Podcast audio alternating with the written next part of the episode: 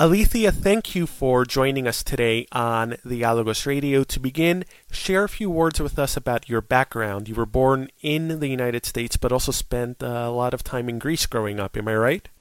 Yes, I was born in California, and my yaya and papu were on my dad's side were from Greece. They had come from Greece, so I had a direct connection to my Greek heritage, and I grew up going to Greece, traveling there with my family in the summers, like a lot of Greek American families do. And we're from a village in the south in the Peloponnesos called Koroni. It's close to Kalamata, and it's this beautiful fishing village that gets a lot of tourists actually. So it was it was a really really nice place to to kind of have as a as a second home. And so I grew up very connected to my Greek heritage and went to Greek school and kind of the typical Greek American kids upbringing, but it was always a big part of, of who I was. And now I'm kind of making the heritage a bigger part of my life by uh, starting to work in Greece. And you were a history major in college at uh, UCLA. How did studying history lead to you making your first film? Yeah, I was a history major at UCLA and I was focusing on modern European history, specifically World War II. And I was in a class that was on the history of memory, and it was kind of about how national identities are formed and how people's histories are written, how they're written, what's left out, all of those things. And I had been to a place in Greece called Kalavrita when I was a teenager. I'd visited there and I never forgot about it. I never forgot. They have a very, very big monument on the hill, which is where this, um, this Nazi massacre took place in 1943. And I remember when I was in the village, they told us that there was some mysterious things surrounding that massacre that the women and children had been spared and there was a soldier who had saved them. And i i don't know why but it kind of came back to my mind when i was in the middle of this history class and i said maybe i can kind of investigate that and do some research on it because i didn't think anything had been written in english.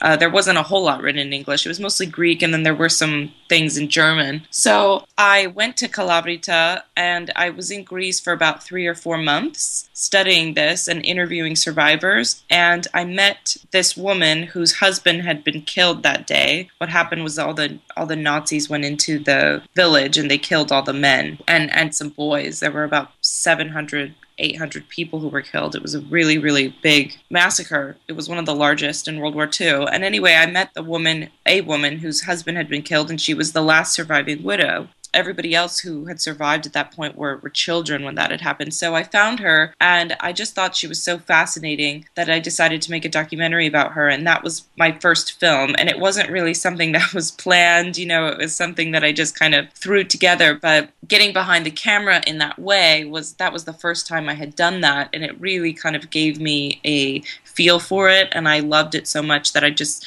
kind of knew that I wanted to continue doing that.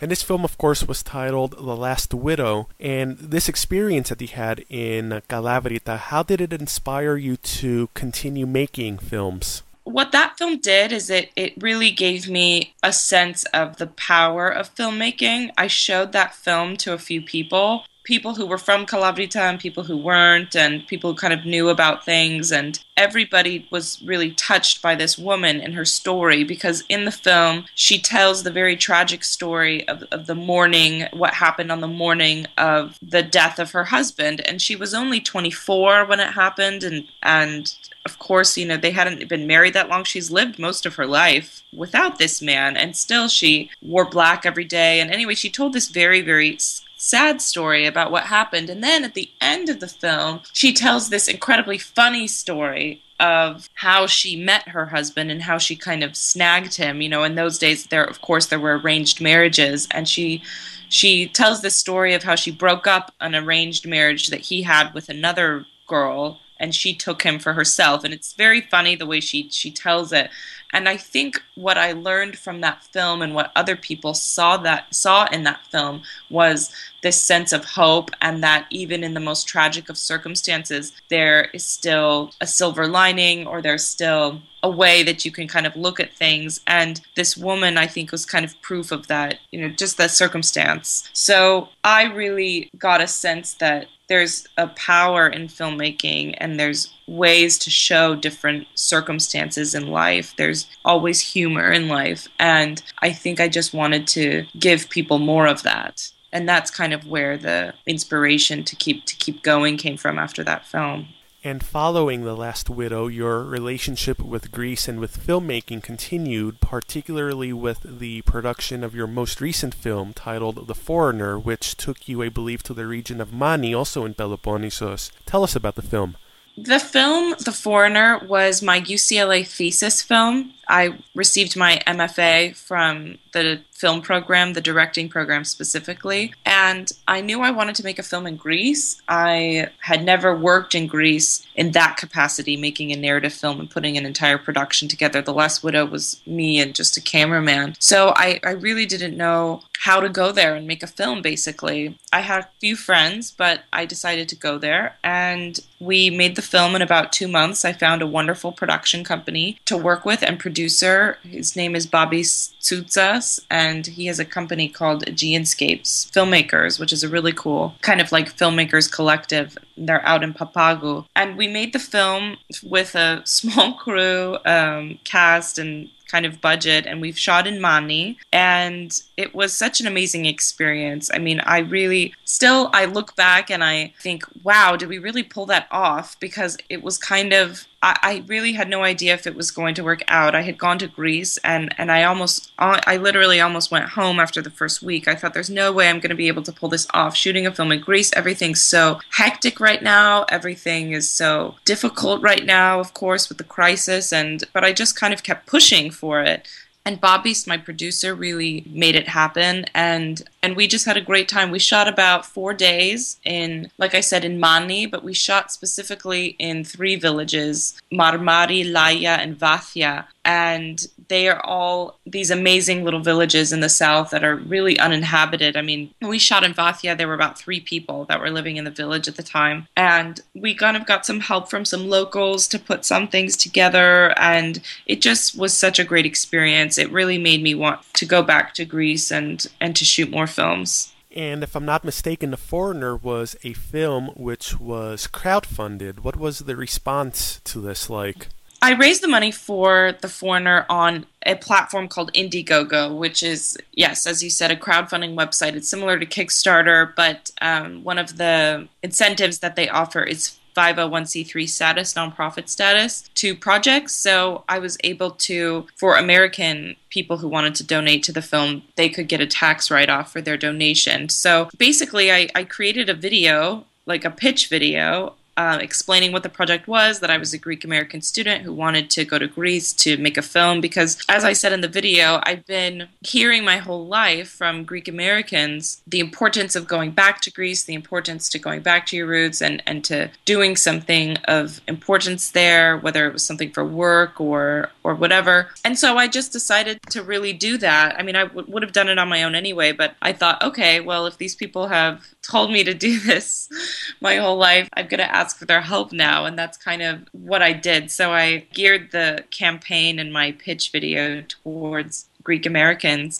And what I was surprised by was that a lot of the support actually ended up coming from Greeks in Greece. They were really inspired that a Greek American would want to come in the middle of the crisis and do something that I guess not a lot of people had done, or they wanted to. They were just inspired that I that I was there and that I was kind of a positive force because there's just a lot of negativity around them, and so I was really happy that that ended up being kind of a byproduct. But the Indiegogo campaign ran for about three months. They it ran while we were even shooting the film, and it was great because while I was in Greece, the because of the crowdfunding, which is kind of a new thing, I think, to Greeks and everywhere really. But because I was using it to shoot a film in Greece, a lot of people were interested in talking to me about how I did that. And one kind of happy byproduct is that there's been a few other Greek filmmakers since I ran my campaign that have asked me to consult with them on running a, a crowdfunding campaign for film because now they are starting to do it. And so I was really happy. I am really happy that other people in Greece are considering that as a way to raise money and, and raise awareness for their films.